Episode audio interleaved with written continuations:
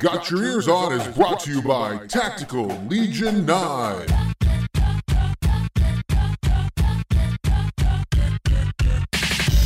All right, everybody, hello and welcome to this week's episode of Got Your Ears On. Guido here, along with Scoot, Bing bong. and Johnson. Are you ready for a 10:15 kickoff, Guido? Yes, WVU going bowling in the middle of the night, playing in the Guaranteed Rate Bowl on December 28th at a 10:15 kickoff time. Uh, I went out, guys, when I heard about this. Super excited. Went out and uh, bought about six cases of Red Bull because uh, it's, it's going to be a tough one to get through. Scoot, So. uh, Scoot, we may need to be Folger soldiers for this game. Um, it's like uh, watching a West Coast team is what we're going to be like. Yeah. We're going to be like West Coast team fans. That's right. It'll be Um, like uh, Pac-12 after dark for us. On I'm December going to go out and buy the whole family guaranteed rate bowl T-shirts. Well, I mean, obviously. Obviously, I mean, why wouldn't you? What is guaranteed rate? Can I just be honest? And I don't. Is it like loan? Is it like Quicken I Loans? think it's a mortgage or, company Yeah. something. okay. Yeah, All it's like a mortgage company or something. So this is uh, very similar to that. What was it? 2016. Uh, well, it was 2015 year, but I think we played it in January. That Cactus Bowl. Yeah. Against the Sun Devils. Has it been that was a- long? It's the same bowl. Yeah, it's the same. Oh, is it the same bowl? It is the same bowl. So- I didn't know it had been that long though. 2015, 2016. That was uh, 'Cause that Skyler was Howard. Skyler's last uh, game, I think. Right. Yep. and I believe he- Skyler and Shaq Petteway were the MVPs. Of that Yeah, combo Shaq MVPs of that Petteway. Remember Shaq Petteway, Scoot? That was uh, that was actually a super fun game. They remember he like, uh, re- remember over no 530 one. yards or something. Yeah, like Skyler no Howard did. no one played any defense. And Yes. Final final score of that game 43 to 42 and it ended at like 2:15 a.m. Yeah. East Coast hmm. time. Well, and I think it was a oh, Todd How I Graham. feel about that. I think it was a Todd Graham coached Sun Devils team, right? Remember he was at Pitt, Yes. then he went Yep. then he went Yep. there abruptly and so that was kind of nice to beat a something related to Pitt. Yeah, so we're back in a bowl game, guys, that is on the other side of the country. Uh, but we're playing Minnesota, and uh, I don't know much about the Golden Gophers. I know they've won a couple of games. They beat Wisconsin to finish the season. I think most importantly, or what stood out to me when I looked at it real quick, guys, uh, they pretty much trounced Maryland halfway through their season. Uh, so makes me makes me a little nervous. Johnson. They're coached by uh, Bella Fleck. Is that right? PJ PJ Fleck. PJ Bell- Fleck. Bella? Bella Bella Bela Fleck plays uh, the banjo. PJ Fleck coaches uh, coaches football. I think good. Bella Fleck opens for Dave Matthews often. Well, I Yes. know. I, well, I do know you're a big DMB fan, so um, yeah. I mean, the Gophers were eight and four. Guido, they did beat Maryland in October. I think most notably they beat Wisconsin here to finish out the season. Otherwise, when you kind of just what I recall scrolling through their schedule, I mean, not to take anything away from them, eight wins in a Big Ten schedule is is I would take it right, but they kind of any one of note they played, I feel like they got they got kind of worked over a little bit. Um, but they beat kind of beat the people they were supposed to beat. I think Maryland fell into that, That category. Wisconsin game, Wisconsin was pretty good this season. Oh yeah, yeah. And that's kind of how I think Iowa backed into the game against Michigan this weekend because of that Wisconsin loss. So the Big Ten was kind of a mess. Gophers were they finished third in the West, which I don't know if that used to be the leaders or Legends. Remember, it was like l- legends and leaders, and then Legends, everyone made fun of them, and it's now. So I think th- you know. Anyway, uh, Minnesota was third. They finished third in the Big Ten West, eight and four. Um, and there really isn't, other than that Maryland game, Guido. I don't think there's a whole lot of overlap, you know, anywhere else to to do a comparison. So it's kind of an unknown quantity, really. Yeah, we'll spend some time looking at it here in the next couple weeks and break it down for us before we get into the game, and we'll talk bowl season because I mean there's some interesting. I mean, I, you know this this this college football playoff's going to be interesting this year. Uh, you know, I, I'd like to see Michigan, Georgia, Alabama, Cincinnati. We'll see what happens. Um, poor Cincinnati, I think, is uh, in for a in for some. Uh, they're cruising for a bruising, as Scoot would say. That's right. Uh, so we'll, we'll break that down as we get into bowl season. Uh, I do want to talk a little WVU football, though, as we fire up into bowl season. Neal Brown came out today uh, and did a quick, uh, you know, press release saying he's not sure who's going to opt out, but there will probably be some opt outs for the bowl game, and those names will be coming out over the next couple of weeks. A couple of names we do know, Johnson, Vandarius Cowan uh, has decided to enter the transfer portal. Kind of a big letdown uh, for WVU. You know, he, Spot last year, you know, he, he, there was some glimmer of hope when you saw him in the 2020 season. This year, it just never clicked for him. Yeah, I mean, I it's kind of sad, really, that story because if you recall when he came to us transferring in from Alabama, everyone was super excited, and I think he himself, unfortunately, went through a lot of injury um, you know, he had like two injury plagued seasons. This season, he actually, I, I believe, if I'm remembering correctly, played the most. Um, disappointingly, he had probably the most targeting targeting call I've seen. Target, yeah, maybe? against Yeah. Kansas State. That kind of is how he ended his season. So yeah, Vandarius Cowan um, departing. We also got an announcement from Parker Moore Guido that um, he was announcing he's leaving as well. Yeah, so you know, I, and again, you kind of expect Scooty this time of year. You're going to see guys come in. I mean, we've we've picked up a couple of guys off the transfer portal. We've lost a couple of guys to the transfer portal. Nothing that I guess in my mind has been super earth shattering. Well, what what's concerning for me, it's not so much who's leaving and and um, why they're leaving. It's more like when they're leaving, right? So the fact that these guys have decided to leave without trying to finish the season out, and I get it. The early bird maybe gets the worm. Uh, you get your name out in the transfer portal. Maybe it helps you uh, get picked up sooner rather than later. And I don't know. Maybe there is some. Um, uh, academic, I, I dare I say, there might be some sort of academic ramifications as to when you put your name in the transfer portal. If you're trying to get to a school for the spring semester, maybe you have to look at doing this before you get to the bowl game. But um, I, I look, I don't know if you're a if you're a coach looking at a guy, do you um, do you say, man, I'd love to get Vandarius Cowan? I know that uh, he took the last two weeks off, you know, from his regular season. Is that the kind of guy, you know, do, is that in the back of a coach's mind? Or is he thinking, well, it was just a bad situation for him. I'm going to take this kid at his word. For me, it's not, I don't know if there's like an indictment on somebody's character depending on when they declare for the transfer portal.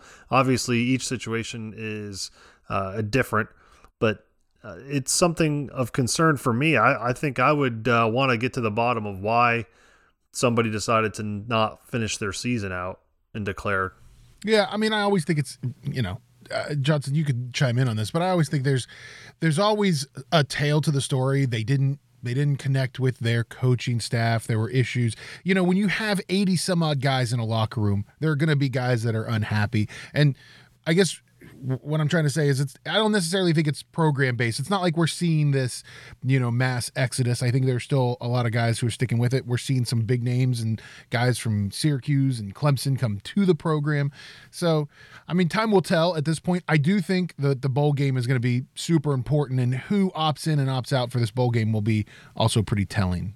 Well, Scoop, back to your back to your point that you were saying. I know for coaching, like so all of this stuff lately, I don't know if it's so much for the transfer portal, but I know the NCAA sort of causes a lot of this chaos because of their um, their scheduling of dates, like when recruiting can open up and stuff like that. So you see some of this weird, like Brian Kelly and you know Lincoln Riley and stuff. I think because teams don't feel, schools don't feel like they can wait. You know, it like and that's like right. if you I, if I you should wait, have thought of that. December 15th is what the signing date. yeah. So like you if if you're waiting around, you know, then when you finally get a guy in place, he really has no time left to recruit, which I think is so silly, isn't it? I mean, why wouldn't they adjust those dates? But anyway, for for the for the transfer portal, it almost seems like every person that enters the portal has some kind of Guido. It feels like a backstory to each one of those guys, and Yeah. and someone that I think did so. You know, not that it's not significant because I think every movement, you know, you can always sort of subjectively build a case for how how impactful that is. I, I think, you know, it's too bad we can't get Van Vandarius Cowan at his best and, and have him playing with us. I think Parker Moore, you know, lost his job. I think Guido to uh, Zach Frazier, maybe, who's Uh, Wyatt Milum. uh, Wyatt Milum, that's right. But those guys are having a great, you know, they're having loads of playing time now. So he's probably thinking, I, you know, I want to go somewhere else where I, where I can get more time. So in my mind, those those all fall into place. One that opened my eyes that we texted about a little bit earlier this week was Sam Brown um, Yeah. leaving the receiver core. You know, we had been talking about next year, we were really thinking the receiver core continues to, you know, that unit's now been together a bit, um, got a bunch of games under their belt, probably going to be a strong part of our offense, strong unit on the team next year. So that one caught me a little bit by surprise. I mean, best of luck to him wherever he goes, but um, but that one was that one was a bit surprising. Yeah, I mean, I think it was surprising, but I think also in some ways maybe it wasn't in the fact that I think because so many of the guys are staying around, because you've got Brace Braceford Wheaton, because you're still gonna have Winston Wright, you've seen Prather grow a lot this season. Maybe Sam Brown looked at it and said, mm, "Man, I might not see the field much next year at WVU. I better look somewhere else." And I think that's what you see a lot now in college sports and, and like Scooty said, you know, when the transfer these guys want to get to their school, they want to get some credits in, they want to get ready for spring practices.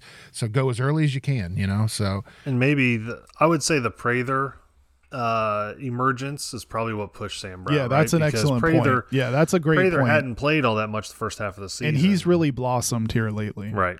Yeah, yeah. So um, other things that happened WVU football wise, uh, one big thing is Big Twelve announced uh, their all conference teams. Uh, congratulations to Dante Stills, first team defense all conference for WVU. Zach Frazier, second team or whatever they call it, and then there were uh, a bunch of bunch of honorable mentions. Uh, uh, anything in there, Johnson, that stood out to you? I mean, we kind of knew Dante was going to be first team. He kind of deserved to be first team. Uh, I was kind of surprised Zach Frazier didn't get that first team nod. I was too, and I thought there were some other like, uh, you know, Chandler Semedo actually tweeted out after this came out like a like a shake my head tweet, and I think there were some other guys like that. You know, we had such a strong defensive line. I thought maybe some of those names would uh, would pop up, and then I I also thought maybe Casey Legg for one thing um, would would get a mention. We didn't see him. I think Dicker, the kicker, was first team. I think uh, maybe Austin McNamara, the kid from Texas Tech, who both are deserving. Don't get me wrong, but I thought Casey Legg with with his uh, with his performance this season might might pop up on that. But team. in good news, I mean, a lot of honorable mentions in that list for WVU, uh, including Letty Brown and Josh Chandler Semedo. Bryce Ford Wheaton uh, was in there, um, and Winston Wright from the receiving corps. So you see two of those receivers again, you know, sticking around next season. So um, that's a good thing. Including and another one, Wyatt Milum uh, got an honorable mention as well. So that's kind of awesome to see again. True freshman really sort of you know blossoming in that role on the offensive line. And and I keep we keep saying it, you know. I think there's a lot of issues on the offensive line that we saw this year, but that, as that group plays together more, I think, and continues to grow, it could be, you know, the sky's the limit for them. I mean, you got to think next year, uh, you got the oldest guy on that offensive line, I think, is a junior. You know, so Yeah. um, it'll be it'll be interesting. And you got guys like Zach Frazier, uh, who technically could have take he could take his free year, and this year could have been his true freshman year. So you never know how long these guys are going to stick around as well. Another thing that happened this week, a lot of lot of WVU football stuff happened this week. The 2022 schedule came out, and have to tell you. Kansas week two kind of threw me off a little bit, Scooty. It's weird. Um, I I don't know. I don't know why they would throw a a a conference game so early in the schedule. We're not used to seeing that. We usually see the three non-conference first, and then um, the conference stuff.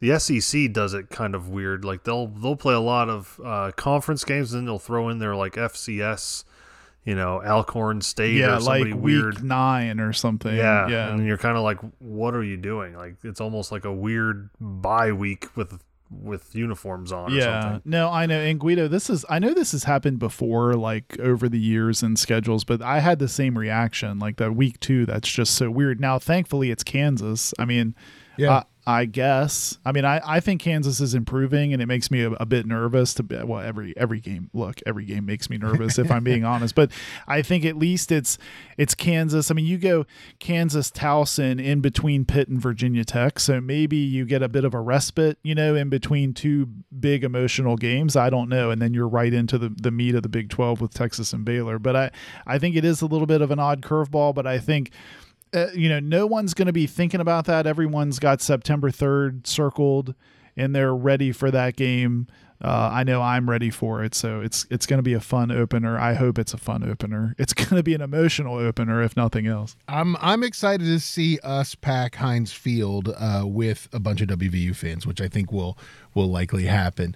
Uh, you know, if you get a chance, check out our buddy Jake Lance uh, from SmokingMusket.com. Wrote his super early uh, predictions for next season. He has Scooty. He has West Virginia winning eight games next season in his uh, in his predictions. That is strong. I mean, he's listen. He's a confident man. That Jake Lance, he's a confident man. Uh, you know, we'll see what happens, uh, but he does have us starting off four and zero uh, against Pitt, Kansas, Towson, and Virginia Tech. So, which I, I you know, is not unrealistic. Uh, Pitt, I'm a little. I got to tell you, this might be the first time in a long time. I mean, that I'm nervous about Pitt. No, Jake has us losing to Virginia Tech actually. So he he's got Oh, a yeah he? he's got a three and one start. okay. I think we're more likely to beat Virginia Tech than we are Pitt. Well, now keep in now keep in mind, I don't think you're gonna have uh, Kenny Pickett back next He'll year. be, now, no, he'll be gone. now that's not to say they. I mean, they just won the ACC championship. He'll be Credit to them. he'll be the first quarterback taken maybe in the draft. I'm sure they have or, other- or behind Matt Corral. Other weapons, but I mean, at least at least we kind of dodge that bullet because that's scary if you, if you have to face him. I think Right. he's genuinely good. Um, and then you know, Virginia Tech, even though Jake's picking a loss, I think more because you're trying to go into Blacksburg and get a win. That's just that's just tough, admittedly. Um, But I think with them starting over, you know, they're resetting with a new coach. Um, I'm I'm holding out some hope. There's enough chaos there that we can we can steal an away Yeah. game. So we'll see what happens. Check out Jake Lance at smokingmusket.com uh, for that article. One last WVU football thing, guys. Uh, I know we had talked about it on the on the show, and Scooty had brought it up too. Uh, Jordan Lesley interviewed for the Troy job, and so there were a lot of us that thought maybe he would end up there, but uh, ends up not getting the position and stays at WVU. Scoot. Yeah, um, I to be honest, I thought he was going to be chosen. Uh, they've opted to go with uh, Neal Brown's old offensive coordinator, um, uh, the, whose name escapes me, but John Sum Sum Sumrall Sumrall, Sumrall, Sumrall Sumrall. not related to Pat. No, Um, no, spelled differently. I think. Yes, but he um, is a big reason why I think Neal Brown had success at Troy. Is is what I believe. Yeah. So, uh, but happy to see Jordan Lesley stay around. I mean, I think again that that helps WVU keeping that coaching staff together. Only good things can happen from that for WVU. Let's say. All right, guys. Let's let's take a take a break from football this week now and move over to basketball here in segment one. And uh, WVU plays two games this week against Bellarmine and Radford, and kind of destroys both teams, beating Bellarmine seventy four to fifty five, and uh, beating Radford sixty seven to fifty one. Johnson, I think there's, the, you know, it's the tale of two games in a lot of ways, and I, I, I'll tell you this: I think WVU, you know, handled Bellarmine pretty good. Struggled at the beginning of that game, but was able to kind of kick things into gear. Uh, where I think the difference with the Radford game is, I think I've and I, I I've never seen Huggins do this this much. He took the pedal off of uh the gas like he was like put it in neutral let's coast for a little bit right. uh i don't want to and i you know and I, um, I tweeted to or i sent out to you guys on the text machine like i feel like he didn't want to beat Darris Nichols that bad. Yeah, well, it kind of felt like that, didn't it? Yeah, it did. It really. I mean, come on. You at one point, I'm watching the game. At one point, I look up and you've got Taj Thweatt, um, Seth Wilson, and uh, Okonkwo all on the court at the same time. And this is and there was Yeah. still like seven And minutes left in Seth the Wilson game. had what, 17 minutes, 14 minutes? I mean, Yeah. he played Yeah. significant Yeah. minutes. Played significant time. Well, I think going into Bellarmine, Bellarmine, I say Bellarmine? I think Bellarmine. I don't Bellarmine. know. Okay. Well, they I I had um developed a high anxiety going into this game, right? Because Tony Caridi tweeted out a YouTube video that kind of detailed the Bellarmine story. They run this offense where they they try to run this offense where they get a ratio of one pass per dribble, so a one to one dribble pass ratio. And so I had worked myself into a mental frenzy that I was going to sit down that evening and just be like tortured into because you know we were coming off East Eastern Kentucky shooting the lights out from three, right? So I Right. pictured this like Eastern Kentucky clone shooting lights out from the outside and masterfully passing the ball. Scoot, none of that really happened, to be honest. Probably credit to our defense and pressure, really. Um, but they weren't able to get that going. And I thought that game went, um, you know, really kind of went par for the course. I, I, don't think that was ever in danger. One thing I noted was I thought Pauly Paulicap continues to give such good energy when he when he comes into the game. I, I just continue to like that guy. I think he had a he had a kind of a crowd, you know, kind of got the crowd going on a dunk at one point. So anyway, I thought you know those contributions were were super in the in the Bellarmine game against Radford. I thought unfortunately I I mean, I I love Darris Nichols, right? He's one of my favorite ever uh, Mountaineers, certainly one of my favorite ever point guards. I think he's got his work cut out for him, Scoot, at Radford because they are just simply not good. And like Guido said, it gave Hugs sort of like the ability. I think at one point he subbed in five, like he got frustrated yeah. with the starting five, and he was like, "Hey, guess what? Line change." Yeah. You know, he just subbed five new guys in. Like the guy selling hot dogs came in for a little bit. So you know, I think he was able to do that, and and probably you know really see who wanted to be on the court. Hugs has been saying lately, and, and Guido, you're probably going to mention it with Okonkwo. He kind of had a, a quote earlier, you know, after the game, like, hey, yeah, you and you know what? Some of these big guys that are getting minutes, maybe they don't get minutes anymore if they don't put the work in, you know, kind of like putting them on notice with Okonkwo's play. So I, I thought that was just really interesting. Here's my issue with, with some of this. Having coached, um, obviously not college basketball, but coached, uh, basketball, uh, high school basketball, middle school basketball, and I coached high school soccer. Having having done that, when you play a team where you are so much superior to the other team, a um, couple things can happen. One, guys can start to pick up bad habits or or drop back into bad habits um, because they're not being challenged and their focus isn't as strong. Um, kind of play into the level, right? Maybe another issue you might have is that um, you then take into your next game after that. Hey, we just crushed this team, and we were we were going at about fifty percent, and you're not playing that same team the next game. You're playing one that's right. much better. And so my concern being knowing those two things is we play UConn next that's like we we just went from playing a middle school basketball team to playing a college team is kind of what the difference yeah. is going to be like and that's right. a concern yep. and for me i get it you're trying to get guys time you're trying to sort things out and see who's going to give effort and who's going to rotate well with other people and who's playing good defense but are you really getting ready for UConn? Yeah, right, right. Well, and here's but here's where I'll go against you, Scoot. And I think that this is this is what makes Bob Huggins such a great coach, a Hall of Fame coach, if you will. Everything he does and says is for a reason. He is 100% like pointed every time on what he says. And like, so the Okonkwo thing that Johnson was talking about, Okonkwo plays, uh, I don't know what, five minutes. He gets two rebounds, I think, in there. He's he's got you know he's got two points, an awesome dunk. Uh, the Coliseum went crazy for it all. He comes out after the game and he talks about well, if Okonkwo can rebound and score, then other guys are going to get fired. Is pretty much what he said, you know. And I well, that, well, yeah. But I think that, and you know, you're fired. You're fired. I think that that's. uh I think that's his way of trying to light a fire underneath of some of these guys who were probably kind of coasting out there against you know that Radford team because they knew it was Radford, and so yeah, I don't doubt it. He's got to figure out a way to get them ready for this game against UConn because UConn is a is going to be is a juggernaut of a team coming in. They're definitely looking better, looking uh, playing better than we're playing right now. So he's got to do something to get us ready for that. Yeah, game. and Scoot, I have to think that UConn right now is watching film and saying like, okay, let's stop this Taz Sherman guy. I don't know who this guy is, but he yeah. averages twenty five a game. he comes or in. They're saying now, now Sean Sean McNeil didn't play in this game, so it probably magnified it. But like.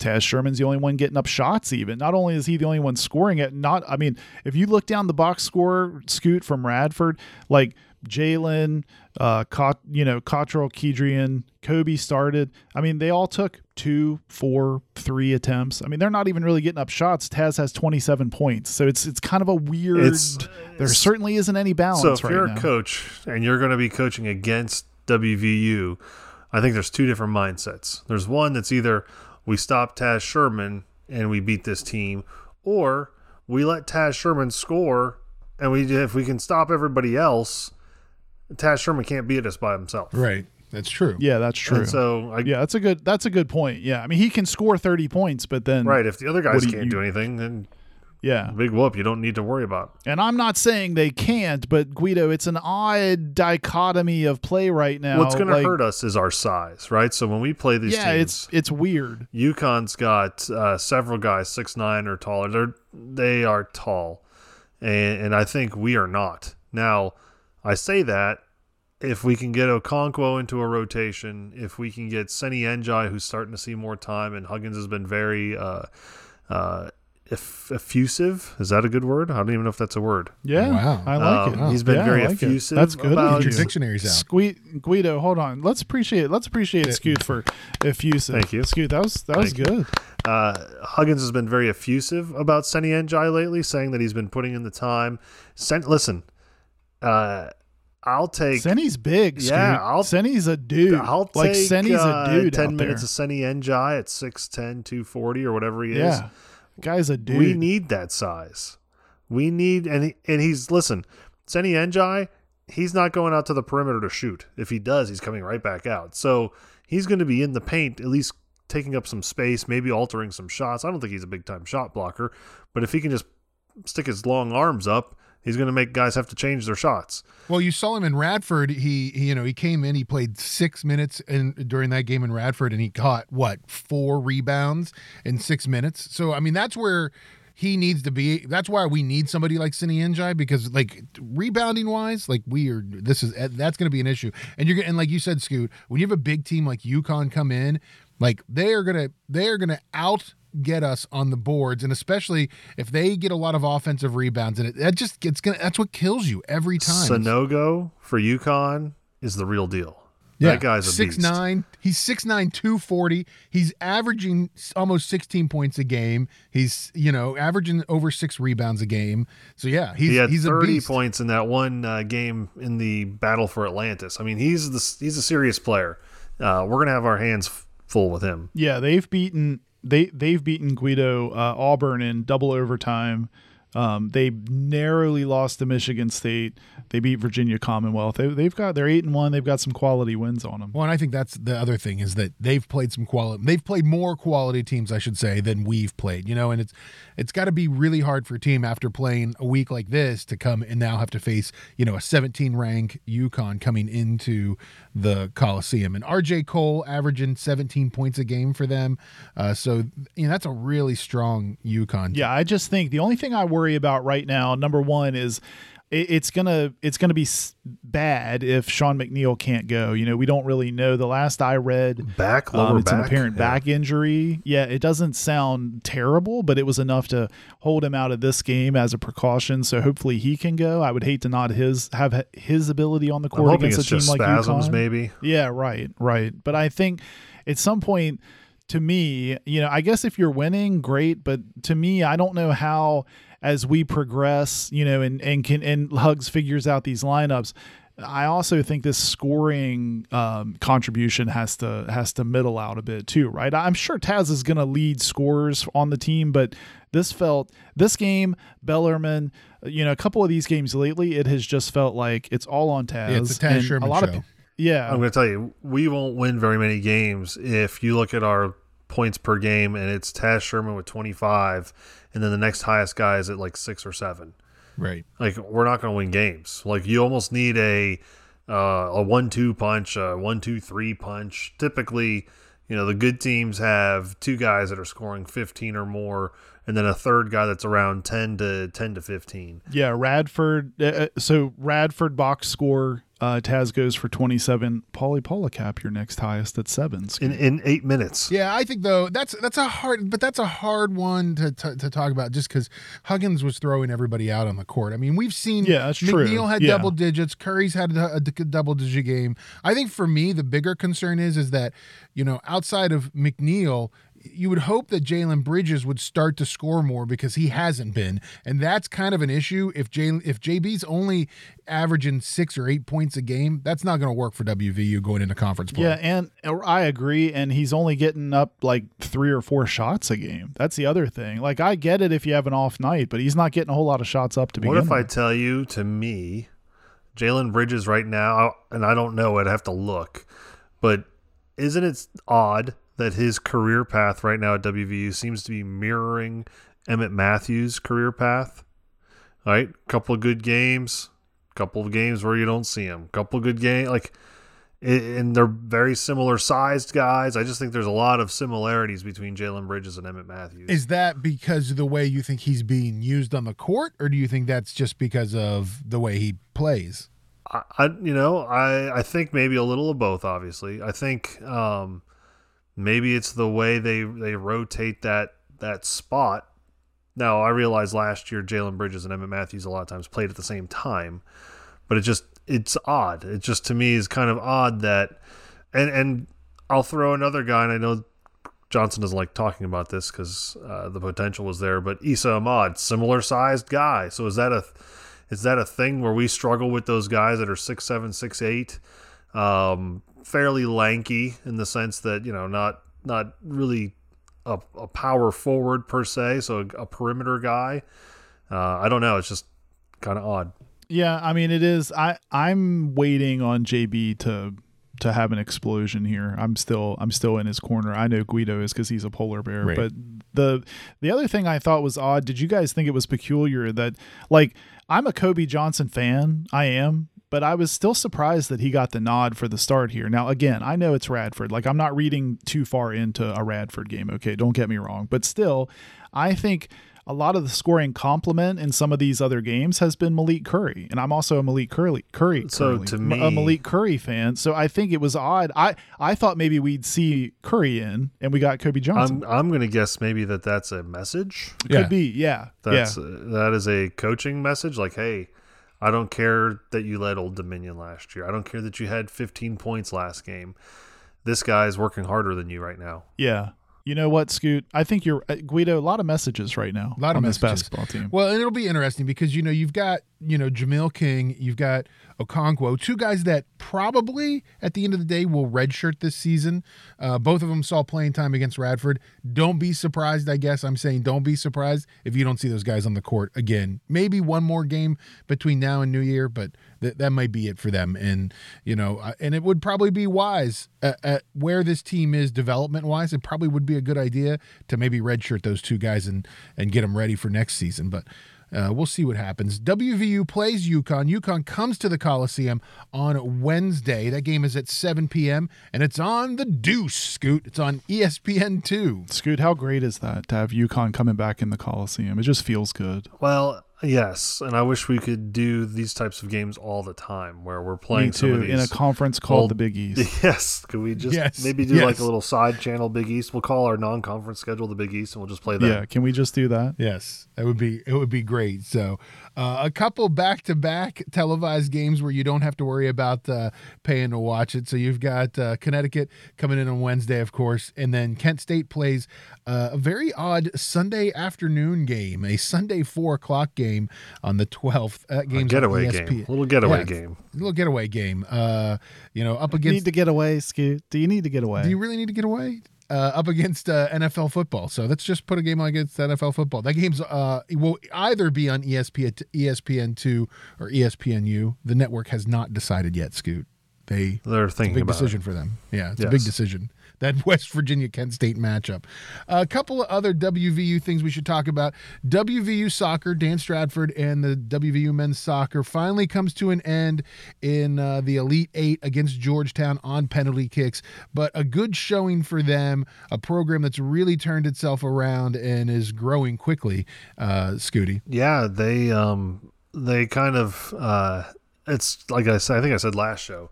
It's so very odd that Marshall is your defending national champion, and then WVU has a pretty good run.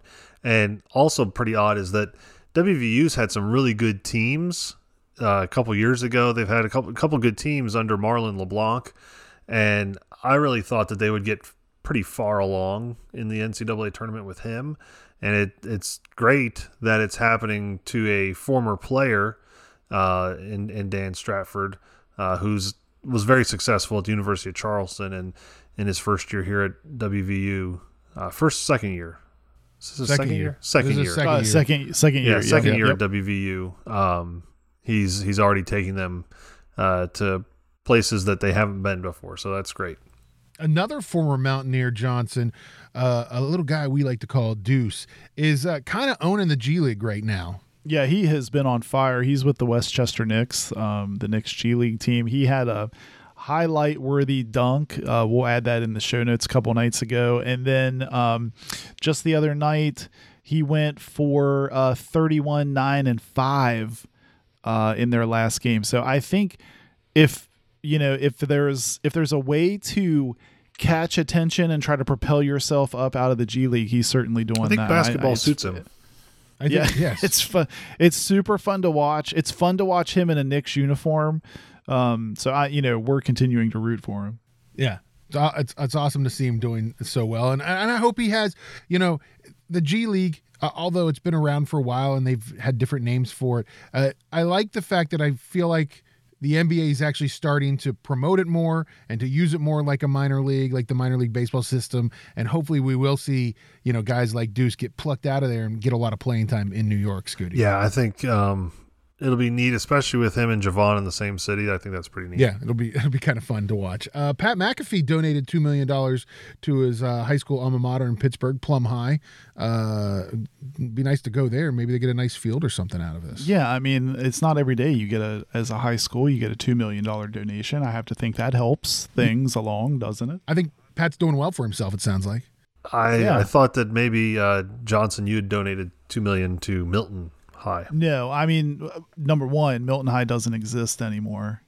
Uh, and number two, there's the smaller detail of me not having two million dollars to give them Oh. if they did exist. Well, So- then you're not as good a nice of an alumni as yeah, Pat. I can't rank of what what Pat McAfee's doing for for his alma mater. That's for sure. Speaking of high school alma maters, guys, my high school alma mater, Fairmont Senior High School, wins. I know, uh, you know, I, I we could just do a podcast about the polar bears. You want to guys want to just stop talking WVU sports and do? Uh, first, I need to pee and then throw up. Well, how Thanks, do you Governor. do that? So I think I, I think as a 16th seed, that is kind of crazy, right? So Scoot, either someone botched the seeding. Well, they have a really they have a tougher schedule than some of these other double A schools. So because of that, they had some losses. I think they had three losses, maybe. yeah, I think three losses is right, and, they were all against AAA schools. I think. So because of that, and because of their standing, or their record, I should say, they were the 16th seed.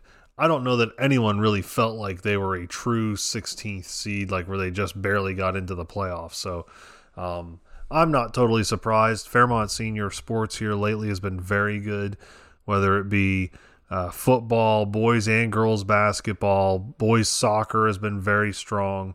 So uh, Fairmont's done really well athletically here in the last, I'm going to say 10 years for sure. Yeah, the Polar Bears win three of the last four uh, state championships in Double A for uh, football. So, I mean, yeah, you're you're not wrong, Scooty. I mean that that 16 seed was uh, was I think a way of maybe the uh, SSAC ha- making it a little tough for them to get through the playoffs. Maybe that's what it was. All those road games they had to play. I don't know. Uh, so congratulations to them. And uh, hey, if you guys hadn't heard, NCAA has decided they are completely all inclusive, and they'll just let in everybody. Like if you if you are bowl eligible, you get a bowl this year because they're just going to add a bowl. So let's just, hey Johnson, I'm I, I feel like you know. Let's add a bowl. So that's what they did this year. They added a 42nd uh, bowl to the uh, schedule. Yeah, so the um and it's in Texas, Scoot. You'll be happy to know that because everything we talk about now is in the state. Like, you know, the state of Texas needed another another bowl, right? It allows this one though allows Hawaii to get in the mix. Hawaii is 6 and 7, so technically they have their 6 wins. Um but they're, you know, they're going to uh they're going to play Memphis. This is probably the first time that Hawaii has not been invited to their own Hawaii Bowl. So that's probably like crap. It's right. Because when was the last time Hawaii played in a bowl not in Hawaii? Well, this allows all did you realize this? All 84, so this is the 42nd bowl, all 84 bowl eligible teams to play. So I, you know, stupid. I know we go all over the place It's with our opinions on football and stuff, but like, you know, not to sound like cr- cratchety old football fans, but like to in 2021 saying you're bowl eligible is not nearly as big of a high five to the guy beside you as it used to be like 30 years ago, right? When you said you became bowl eligible. I feel like it's a whole different a whole different feeling these days. To me, it's almost as if the NCAA is saying, uh, like somebody's complained and said, you know what, we would really like that extra four or five weeks of practice, like some of these other schools are getting, and it's not fair to us that we had six wins and we don't get to have those weeks of practice. So can you do something to help us out? Otherwise, we're going to raise a really big fuss that. ever- All these other teams and we're being left out, and that's what it feels like. Like it's Well, it feels like on Oprah, they're like, "You get a bowl, and It's you get a dumb. bowl, It's and just- you get one." Scooty, uh, Hawaii has played in uh, 14 bowl games, 14 bowl games in their school history. Uh, 11 of which have been the Hawaii Bowl, or no, or, or the Aloha Bowl, or the Oahu Bowl, the, Yeah. a bowl in Hawaii, I will say. So, uh, yeah, they uh, they tend to play in Hawaii a lot. I think That's like tra- um like if if Boise State were to only play in like that Boise Blue Turf Bowl or whatever they call it. It's absolutely true. Well, listen, guys, let's take a break. We're going to come back with the number one game show on a West Virginia University sports podcast, a little game we like to call Bluff the Fluff. So don't go anywhere. You're listening to Got Your Ears On. Vortek Knives is a West Virginia owned and operated company specializing in high quality steel, fast opening, everyday carrying knives. If you go to vortekknives.com today and use the code GYEO, you get a 25% discount on your entire order. That's Vortek, V O R T E K knives.com, a West Virginia owned and operated company specializing in fast opening, high quality, everyday carry knives. Vortek Knives.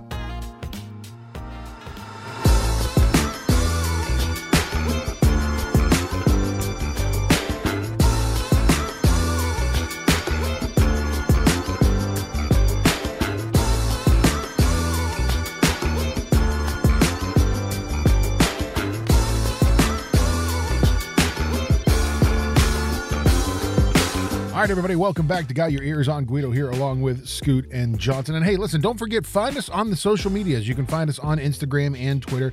Just look us up. We're at Got Your Ears. You can also search for us on Facebook. Just search Got Your Ears on. Well, guys, it's time for the number one game show on a West Virginia University sports podcast. It's a little game we like to call Bluff the Fluffs. And we're back this week. Intern showed up, did his job, guys. He's back on track. Back on Well, track. I still don't have hot coffee, so let's just pump the All right. brakes a little Clone, bit. Clone Dog, if you're listening, I never had doubts. That's not what he's saying Uh, that's when not the what mic's said. off. Yeah, right. During the commercial break, it's not what you said. full full confidence. Uh, anyways, Cloney did a good job. Wrote a uh, wrote a very fine bluff the fluffs for you guys this week. Scooty won last week on uh, Jarret Doege uh, trivia, and so now I know my boy. Yeah, Scooty knows his boy, and Scooty right now Yeah. has the lead, thirteen games to twelve over Johnson. Only a few weeks left, so uh, I don't know. I mean, Johnson, you you better uh, you better you know gear up. we can do that. Yeah, we can do that. We can do that. I'm ready. Let's do this. Well, let's see how you do this week, guys, because we are doing Bluff the Fluffs on college bowl games. So, see what you know about some college bowl game history here. All right. As always, don't forget a correct answer is worth five points, a steal is worth 10 points, and final bluff is worth 25 points. Before we started, we had a complete and total random flip of the coin, and Scooty, you get to go first this week. Yeehaw. Yeehaw, he says. All right, here we go. Question one is to you, Scoot. In 1964, West Virginia University and the University of Utah made bowl game history when they did this. Was it A, the first ever bowl game to end in a tie? B, the first bowl game to be played indoors? C, the first bowl game between schools located more than 2,000 miles apart? Or D, the first bowl game to be played at night? I'm gonna say uh, I don't know. I'm gonna go on a guess. and say the uh, first bowl game played indoors. That's a good guess. Scooty gets it right to start off. Uh, yes, the first ever bowl game to be played indoors was West Virginia University against the University of Utah in 1964. Scoot, good job.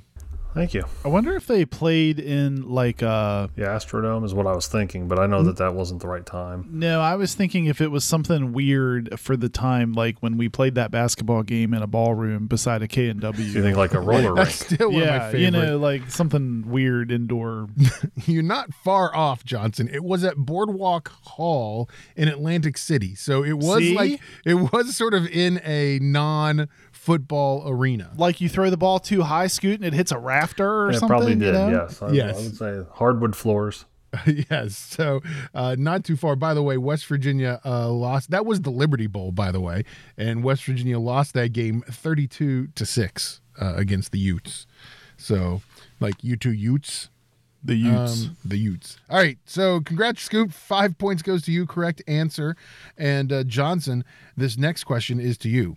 Florida State holds the record for the most consecutive bowl game appearances, which is how many? Is it 23, 26, 31, or 36 consecutive hmm. bowl game appearances? consecutive appearances. I'm going to say 23 consecutive bowl games. Sorry, that's incorrect. Scooty for 10 points in the steal. 26, 31, or 36? I feel 31 is the correct answer. I'm sorry, it is 36 consecutive Oh, wow. bowl game appearances. So nobody gets any Impressive. points on that one. All right, here we go. Next one is back to you, Scooty. West Virginia University has played in 38 college football games. What is their overall record? Bowl games? Bowl games, in bowl games, yeah. Is it 20 and 18, 14 and 24, 16 and 22, or 18 and 20? Hmm. I am going to say 18 and 20. Sorry, that's incorrect. Johnson for 10 points and the steal. Is it 20 and 18, 14 and 24, or 16 and 22? I'm going to go 16 and 22.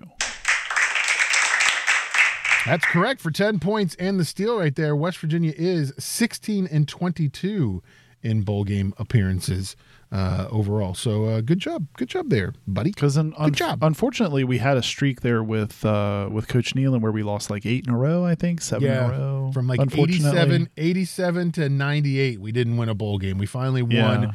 2000, we won the Music City Bowl. That was the first time in like 15 years we had won a bowl game. Okay, right. Unfortunately, yeah. Yeah. So, all right. All right. Congrats, Johnson. 10 points. And this next question is back to you. In 1902, the first ever bowl game was played between Stanford and Michigan. What was the name of that bowl? Was it the Weissenheimer Bowl, the Rose Bowl, the Coca Cola Bowl, or the Cotton Bowl? Oh. Hmm.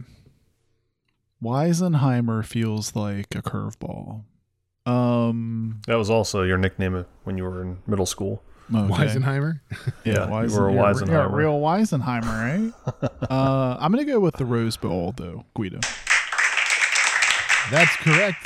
The Rose Bowl in 1902 was the first ever bowl game between Stanford and Michigan. And Johnson, you get five points there and take a lead 15 to 5 over Scooty. All right, Scoot, this next question is back to you. In 1933, the University of Miami and Manhattan College played the f- in the first ever Palm Fe- Festival game, now known as the Orange Bowl. In order to save money on travel, Manhattan College did this. Was it A, agreed to spend four days picking oranges for the bowl game's organizers? B, took a three day boat ride from Manhattan to Miami? C, sold their school library, like the building? Or D, only sent 14 players? I feel they took a boat. That's correct. They took a three day boat ride from Manhattan to Miami to help save money. A boat is cheaper than taking a plane, I suppose, or a bus. I guess. 1922, I mean, I would say I, probably guess, yes. yeah, 1933. I guess it's 33. I guess a boat would be cheaper. Was it a What do you think? What do you think they would say if we said, "Hey, look, your new home base is Morgantown, and this is your new conference"? What do you think they would say? Where's Morgantown? What if they said to Neal Brown, listen, uh, to be traditionalists, we think it'd be best if you went by wagon and Right. horse Yeah, to Arizona for the Horse and bu- guaranteed rate horse bowl. and buggy. We're gonna. We need to save some some cash here. Yeah. Wouldn't that be hilarious? Times are tight. like if it really happened. All right, congratulations, Scooty. Uh, five points gets you ten now, and uh, you're still down fifteen to ten. Johnson has the lead, uh, but we still got questions left, including this one. This is the last one, Johnson, before final bluff. So this one's to you. Name the school with the most NCAA college football national championships. Is it Alabama, Princeton, Notre Dame, or Yale? Ugh, this is tough, Scoot. I never know how to answer these questions. Um, most national championships. I'm going to say total guess Yale. That's correct. Yale has the most national championships, more than Notre Dame, more than Princeton, and uh, definitely more than Alabama. So that means they got a lot of work done prior to like the common era or whatever I'd want to say, say right? yes. I mean, like Yes. they got a lot of work. They got a lot of work done pre World War II, maybe. Yeah, they they were uh, they were a, yeah pre World War II. They were a football juggernaut before 1955, and then Okay. uh, kind of went downhill. I guess they they decided as a as a university to start focusing on academics, is what I hear. yeah, So crazy. Crazy, crazy that it is. Or maybe some of those other academic institutions decided to start focusing on football. Which is probably more likely. Uh, which is actually you know what? We're not good at this academic stuff. Let's try this football.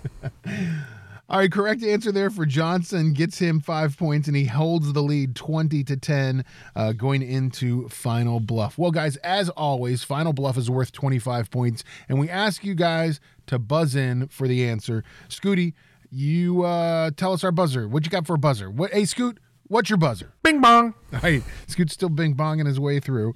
Uh, Johnson, what do you got for a buzzer this week? I'm gonna go Bulldogs. Bulldogs. Uh, George, are you a Georgia fan now? Is that what this is? No, the we talked about the polar bears. Uh, Martinsburg won their ninth uh, state title this weekend. They took down the Highlanders.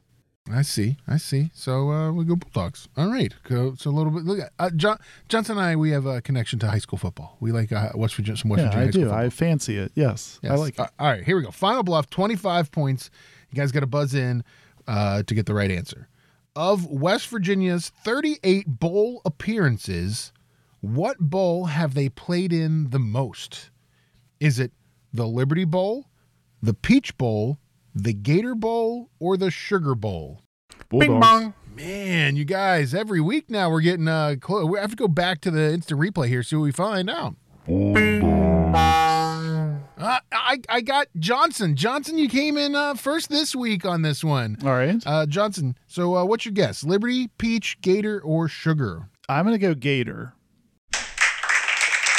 That's correct for 25 points and the win. The Gator Bowl seven times. Seven times West Virginia has played in the Gator Bowl. Peach Bowl is a close second with four times uh, in there. So that's a uh, that's a good a lot of Gator Bowls there, Johnson. That's a it's a lot of trips to Jacksonville, Scoot. Yeah, a lot of a lot of Florida bowl games. and most of those most of those have been uh, most of those Gator Bowls have been aren't, aren't most of the bowls in Florida anyways, Florida or Texas uh, or Arizona. Um, most of those Gator Bowls have been since like '89. Like I've Yeah. like, the, the, a lot of them Right. since Well, I know one was like 82, a Yep. few in the 80s. I think most recently, I think most recently we got beat up by Maryland. 2010 was the last time we were in the Gator Bowl. That was uh, against Oh, against Seminoles. Florida State. Yeah, Yeah. that was Bobby Bowden's uh, swan song, right? Yes, Didn't he? yes, it was. Yeah, okay. All right. Yeah. So, but Johnson, congratulations! You win forty-five to ten over Scoot, and uh, tie it back up coming down to the home stretch here. Thirteen games apiece. Scooty, are you are you nervous? Only No, uh, two, no, come two- on, come on. The only way I'm nervous is uh, if Cloney continues to skew the questions towards Johnson. Good job, clone. I'm just saying, there's only three more bluff the fluffs left. So Cloney, my coffee is getting cold.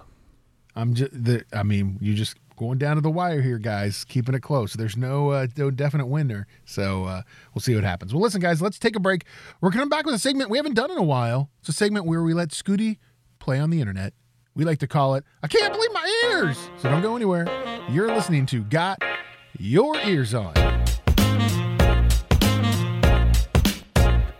Tactical Legion Knives, a West Virginia owned and operated company that specializes in heavy duty tactical knives and gear for the professional warrior, the weekend warrior, and the outdoor warrior. Our products are built tough. For who? For warriors. Hey, Mountaineer fans, make sure you go on Amazon and search Tactical Legion Knives. And when you do, make sure you put in the promo code 25TOBRADIO for Top Radio. You'll get 25% off on Tactical Legion Knives.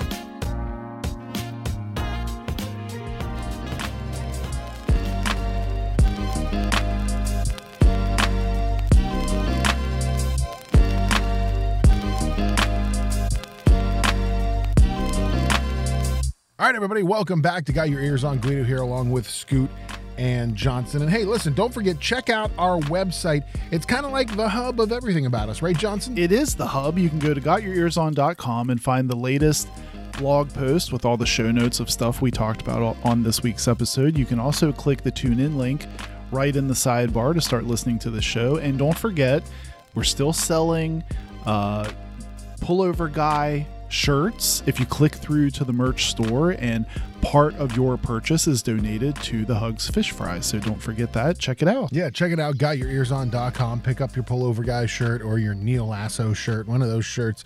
And uh, everything sold $3. Everything, no matter what it is. Buy a sticker, buy a shirt, buy a, buy a pint glass. $3 gets donated to the Bob Huggins Fish Fry. So check it out. GotYourEarsOn.com. Well, we haven't done this in a while. Uh, so he probably has a lot to get off of his chest and talk about. Uh, we let Scooty go out on the internet. He finds something interesting and he brings it back to us. And it's a little segment we like to call I Can't Believe My Ears. What do you got for us this week, Scooty? Okay, fellas, this um, story uh, hits a couple of areas that uh, are close to home for you guys. Okay. Um, both of you now, maybe not so much you right now, Guido, but both of you are cat lovers I mean, the, and cat owners, right? I think we should qualify this. I I have I'm currently not a cat owner. The cat uh, died. Uh, not necessarily a cat lover. Uh, everybody else in my family is. I don't necessarily love the cats. They're I just love there. my cat. Okay. I own a cat, Johnson's a cat I lover. love- okay, I- so maybe I this love is my cat. this story might be more in in line. Johnson might uh, feel a, a kinship to the person I'm about to talk about. Let the record show, Guido, that I have now been set up properly for Yeah. whatever is to come. Okay, There's a big um, cat lady joke coming. now both of you guys uh, recently have flown, right? You, you're Yes. both on Yes. airplanes here recently. Right? Um, have you ever traveled with a pet on a Uh, plane? no, no, I No, have not. I Scooty, have you not uh, either. I have. experience. Yes, I have, and it's very odd. It was a. You felt like it was a delight, right? Uh, it was it's very str- I don't know if I felt it was a delight, but it was very strange. Like to carry an animal onto a plane and, and walk around. It was a very small dog, uh, and to have to like stuff the dog below Did the seat you, in front uh, of me. you put it in your. I'm assuming you put it in your man bag. Uh, no, it was a, a carrier, a a uh, airline approved carrier. So Okay. um, not in my man bag. All right. Is but it- anyway. is it uh, Vera Bradley? Was it a Vera Bradley? no, Bradley? listen. This is the Right. story is getting off track here, fellas. The story Okay, is here recently. A, a lady on a Delta flight okay. um, was traveling with a pet.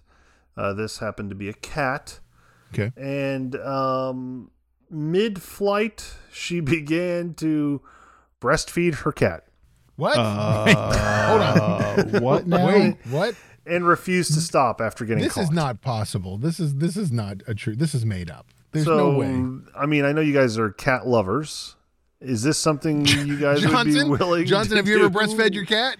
What is it, Scoot? I have nipples. Would you milk me? Right? Could you milk me? Uh, yeah, just his little, his little. Uh... Now, anyway, I'm uh, so a disappointed that between, people uh, listening Syracuse, New York, and cannot see your hand motions of like wink, wink, wink, like uh, like milking a cow. I can't, I'm so sorry people can't see that in real time. I was I was playing out the um, the Gaylord Focker role of uh, Ben by Ben Stiller. Yes. Anyway, uh, Syracuse, New York to Atlanta, Georgia, a Delta flight. You guys don't fly Delta, do you? Uh, not now. Definitely not now. They won't let you breastfeed your cat on that airline. we Um, should have known they were from Syracuse, though, right? We should have known. You think that that's a cat cat friendly area? Well, why? I have so many questions. I'm hoping you're going to answer a few. Okay, go ahead. Well, I mean, just why? Oh. What, like, what? Um, I'm gonna guess it was thirsty. okay. I don't know. Um, What kind of cat uh, was it, Scoot? Do we know the a type of cat? hairless cat. I believe the cat was a hairless cat. That makes it weirder. I didn't think it could get. I didn't think that part could get weirder, and you just Uh, made it weirder. a quote. I guess this was a, a TikTok. Somebody put it on TikTok, but um, uh, this woman had one of those like hairless cats swaddled swaddled up in a blanket, so it looked like a baby. Her shirt was up, and she was trying to get the cat to latch, and she wouldn't put the cat back in the carrier, and the cat was screaming for its life. I'm now going to be looking this up on TikTok. I know where this is going. Uh, like so this, is gonna be this is gonna be one of those things where I'm like, this can't be real, and then I'm gonna find it. And then, of course, this TikToker, uh, this witness said, What does she do at home if she's doing that in public? right. That's crazy. uh, security met the flight and told her that she couldn't do that because it was weird and gross. Is this illegal? No, it's just No, weird just- and just gross, weird. and No. you have to stop. What's, What's- the weirdest thing you guys have ever seen on a plane? Well, do you know what, Scoot? It makes me wonder though. The next time, the next time I'm on a flight, am I gonna get the like? Here's where the exits are. The aisle will be lighted, and oh, by the way, don't breastfeed your cat. Like, if, am I gonna get that now in the pre-flight? Southwest might give you something like that. They give you kind of a strange uh, uh, flight attendant speech. Right? Yes. Um, I I've been on some strange flights. Um, most of my stories, though, of like strange occurrences, tend to circle around uh, strangers completely trying to sleep on me, which I don't appreciate. But um, no, I've not seen anything. I've I've flown one time with a lady who acted as if the plane was going to plummet into the Atlantic Ocean, even though we weren't going over the Atlantic Ocean. Um, she acted as if like uh, the flight was coming to an end, and there was like zero problems with the flight, but she was like crying and kind of rocking herself back and forth and talking to herself the whole time. So that was a little odd. But no, no cats being milked Yeah. or fed. fed breastfed cats. Well, and what do I've- you what do you do, Scooty, if you're the person that's sitting and you you know she's in seat 13A, I think you're in I say 13B. something. Like, do you I say think something? I say something. I think I say, first of all, I probably say, "Oh my God, what are you doing?" Secondly, I say, "Listen, I don't know what's going on here, but this is not the place. This is not the place." like that is insane. I, I'd I'd love it. I'd, that'd be the best thing if you were right next to the I, crazy cat. I mean, maybe I talk to the person across the aisle from me and be like, "Hey, You give am I a really seeing what I think you, I'm yeah, seeing? You give them like, a little like, "Hey, am I really? Am I seeing this? Like, you is this seeing like this? me Are you or like am I delirious?" So nothing weird for you guys on any flights? No, I think the only like I used to um, fly to Europe a lot, and I, one time I flew into Vienna. They lost my luggage, and the weirdest thing they handed me, they were like, "No, you're fine. We've got you. We got you covered." They handed me this bag of stuff, like care package. It was one of those Bic uh, throwaway razors that you you know you could shave with like a blowtorch and be better off versus Yes. using that, and then a white T-shirt triple X and they were like, "You're good. That's all you need." And I was like, "What? No, I'm not good. I need you to find my." So that was the only weird thing I can think of off the top of my head. Nothing, nothing remotely close to what you just described on a flight. No. Yeah, I mean, I don't even know. I can't even process in my brain. I mean, I'm sure weird things have happened to me on a flight. Uh, I saw a World Series ring once on a flight. That's not that weird though. That's, That's kind of cool. Yeah, that's cool. Uh, yeah, no, nobody doing weird stuff like that. At least, so that's crazy. One Scoot. Uh, I hope she. Uh, I wonder if Delta does like Delta not let her ever fly again. Does she get like banned from Delta? yeah. Do you get put on a list? Right. I don't. I don't really know the answer to that. Um, I mean, I feel like that's an. I feel like that puts you on a no-fly list. Yeah, me I too. mean, Yeah. You know, terrorist activities, breastfeeding cat. Those Yeah. are two no-fly. I feel lists. like it's You an know, AB. Sleeping on Scooty. That's three. Right. Yeah. So, all right, Scoot. Well, thanks for finding us.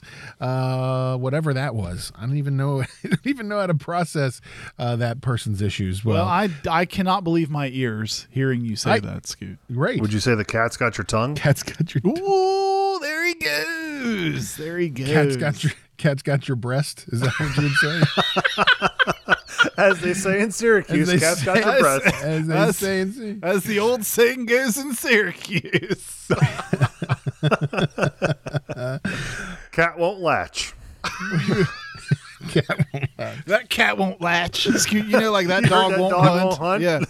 when, some, when somebody says that dog won't hunt, in Syracuse they say that cat won't latch. That's what we're gonna do now. Like that won't work. That cat won't latch. oh man that's, that's hilarious. Well listen guys uh, thanks for listening this week. Wvu basketball has two games this week wednesday against connecticut at 7 p.m in the coliseum. That game is on E espn2 and then an awesome sunday 4 p.m game against kent state also in the coliseum that game is also on E ESPN2. So definitely get a get a chance, check it out, watch that WVU basketball, and uh, congratulations to WVU football going to the Guaranteed Rate Bowl against Minnesota, December 28th at 10. 15 p.m. kickoff time. So uh, make sure you let Grandpa take a nap during the day so he can watch the game. And uh, we'll break that down along with other things next week. Hey, we might even bring on a special guest from Minnesota to help us understand what a golden gopher is. So I, I think we can make that happen, right, Johnson? Yeah, booked and confirmed. All right. Well, listen, uh, we'll be back next week with another show. Thanks for listening, everybody. Don't forget, find us online. Look for us on Instagram or Twitter. You can find us at Got Your Ears. You can also search for us. We're on Facebook too. And check out our website, gotyourearson.com. Thanks for listening, guys. We'll be back next week. You've been listening to Got Your Ears On.